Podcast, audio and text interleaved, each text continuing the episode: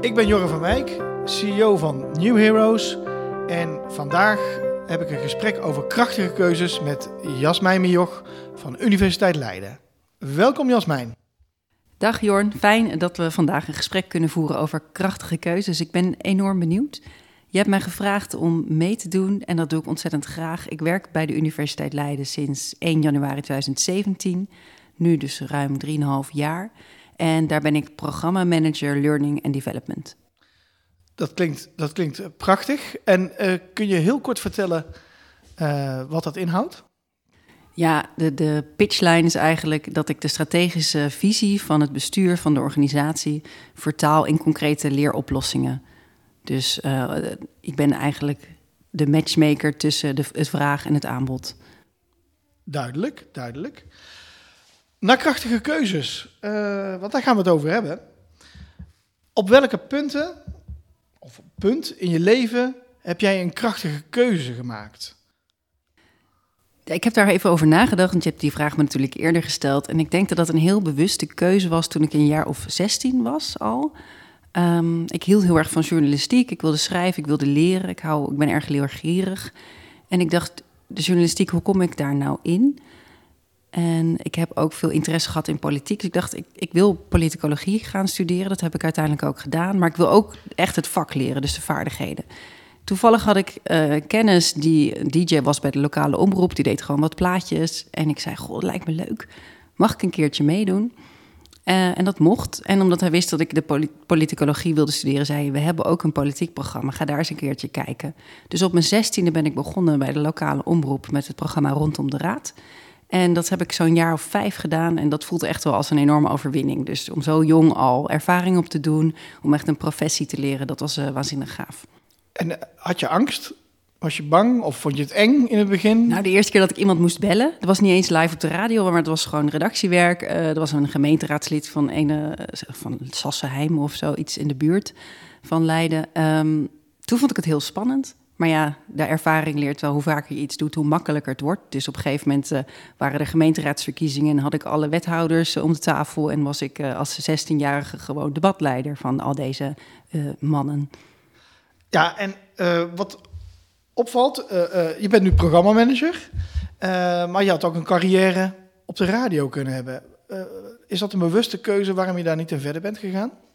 Nou, deels wel, deels niet. Ik ben natuurlijk politicologie gaan studeren en toen raakte ik ook betrokken bij de uh, medezeggenschap, structuur van de organisatie. Ik werd al snel fractievoorzitter van de Politieke Studentenpartij en die bestuurlijke kant trok me ook heel erg. En dat was, uh, nou, dat was ook een groot succes. Ik ben uiteindelijk voorzitter geworden van de Universiteitsraad. Een best wel eervolle en mooie, mooie functie op zulke jonge leeftijd. En daar ben ik verder in gerold. En toen heb ik niet heel bewust afscheid genomen van uh, de journalistiek. Maar is het een beetje gelopen? Het was ook 2010 toen ik afstudeerde in de crisis. En ik kreeg eigenlijk een mooie baan in mijn schoot geworpen bij de universiteit. En toen dacht ik, dat ga ik doen. In plaats van uh, ja, echt op zoek naar werk binnen de journalistiek. Dus dat is eigenlijk een voorbeeld van een niet zo krachtige keuze. Ik heb toen gewoon de route gevolgd die, uh, die voor me lag. In plaats van mijn droom te volgen. Ja, ja. Ja, goed voor de Universiteit Leiden. Jammer voor de radio. je hebt ook een mooie stem. Dank je.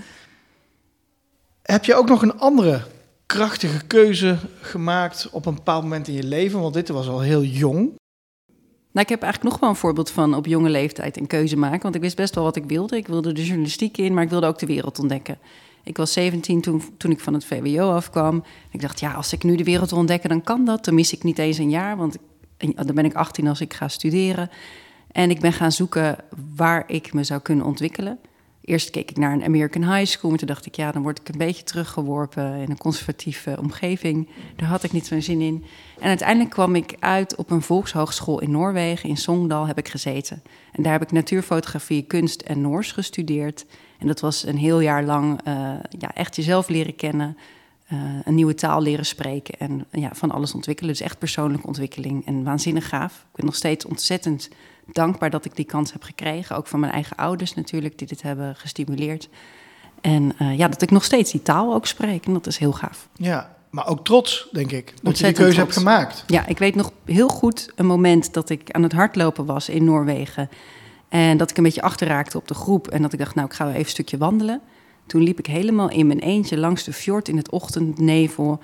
Ik dacht, wauw, dat ik hier nu sta, dat ik hier nu loop langs deze prachtige fjord, is allemaal het gevolg van mijn eigen keuze. En dat, dat moment kan ik me nog heel bewust herinneren.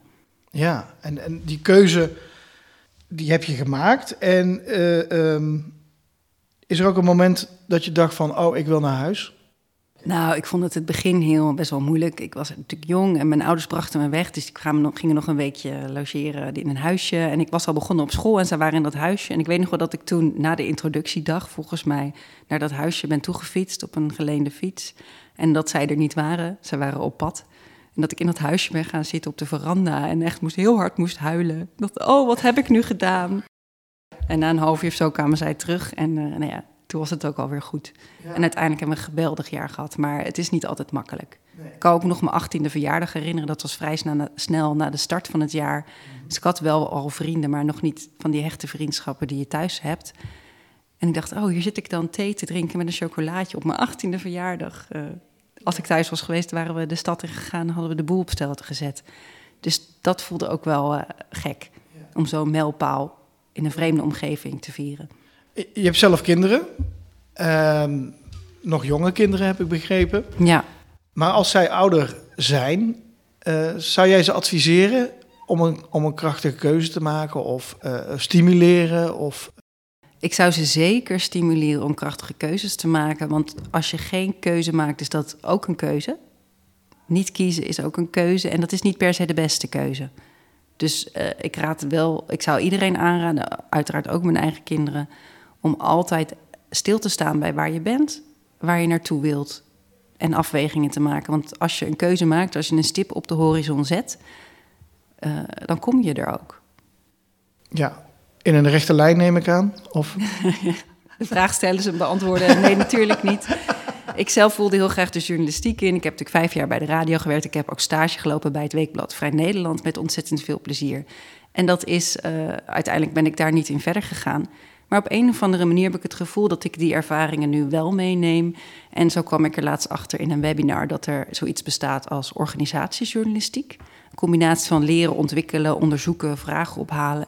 En toen dacht ik, wie weet ligt daar mijn toekomst. En nou ben ik dat aan het onderzoeken. En kom je via alle, allerlei kronkelwegen misschien op de plek uit waar je altijd had willen zijn. Mm weer, weer een krachtige keuze die je maakt. Uh, althans, het begin van een uh, lijkt van van, een, van een nieuwe keuze. Ik denk dat je pas keuzes kunt maken als je echt weet wie je bent en waar je naartoe wilt. En het is prima om dan allerlei dingen uit te proberen, te experimenteren. Wat past wel, wat past niet. Zelf ben ik ook beleidsmedewerker geweest, twee jaar. Hartstikke leuk collega's, ook hier binnen de Universiteit Leiden. Maar het was niet voor mij. Een hele leuke baan, maar het paste niet. Dus toen ben ik Learning and Development uh, ingegaan. En dat past supergoed bij mij, daar ben ik ook heel blij mee. Maar zonder dat experimenteren weet je misschien ook niet altijd wat wel bij je past. Ja, want je zegt, je, zegt, je moet jezelf leren kennen. Dat helpt bij het maken van een krachtige keuze, uh, uh, reflecteren.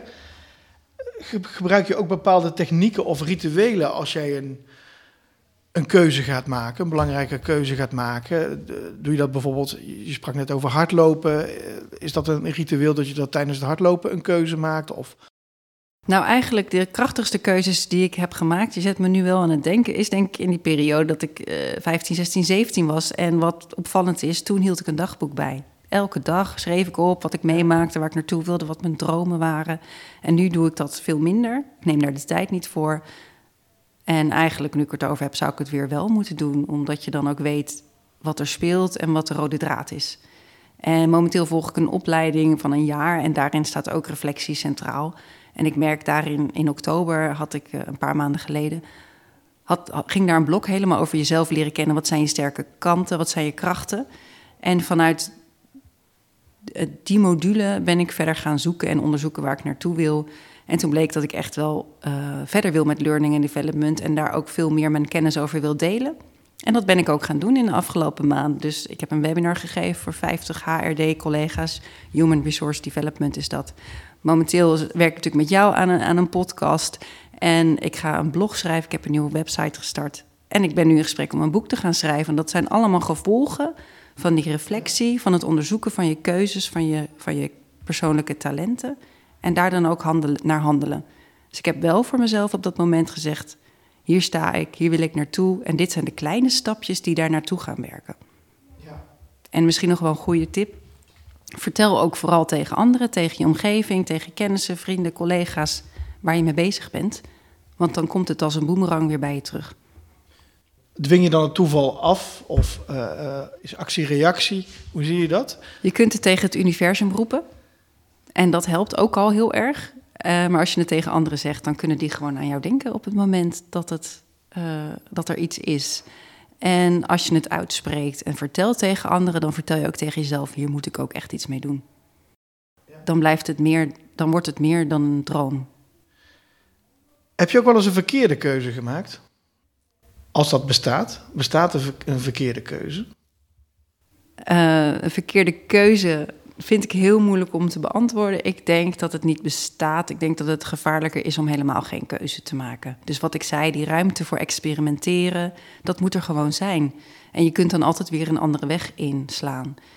Ik spreek wel eens met, met jongeren die zeggen: Ik, ik moeite met een studiekeuze, uh, wat moet ik doen? Ik zeg: Ja, het maakt niet uit, want het gaat erom dat, wat je ermee doet.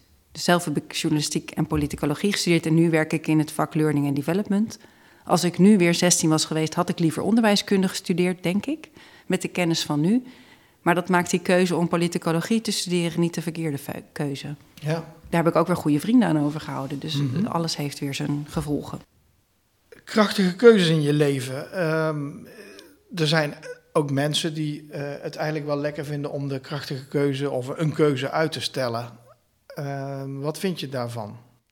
Ik denk wel dat je op een bepaald punt in je leven moet zijn dat je eraan toe moet zijn. Dus als je te veel onrust ervaart, dan zou ik zeggen: doe eerst iets aan die onrust, aan de randvoorwaarden. En zorg, zorg in ieder geval altijd goed voor jezelf. En, uh, en ga dan stap voor stap die keuzes maken. Dus je bent er niet altijd aan toe. Hetzelfde geldt bijvoorbeeld met afvallen. Veel mensen willen wel gewicht verliezen, maar de randvoorwaarden moeten er dan zijn. Uh, je moet goed in je vel zitten, of in ieder geval je moet niet te veel barrières hebben. Dus zorg eerst dat je barrières weg zijn. En praat erover met je omgeving, want dat helpt echt supergoed. Nou, dat is ook meteen een mooie tip eigenlijk voor mijn volgende vraag. Wat zou je mensen willen adviseren? Maar het antwoord heb je al gegeven. Uh, het is ook een keuze om, uh, om ook het gesprek te beëindigen.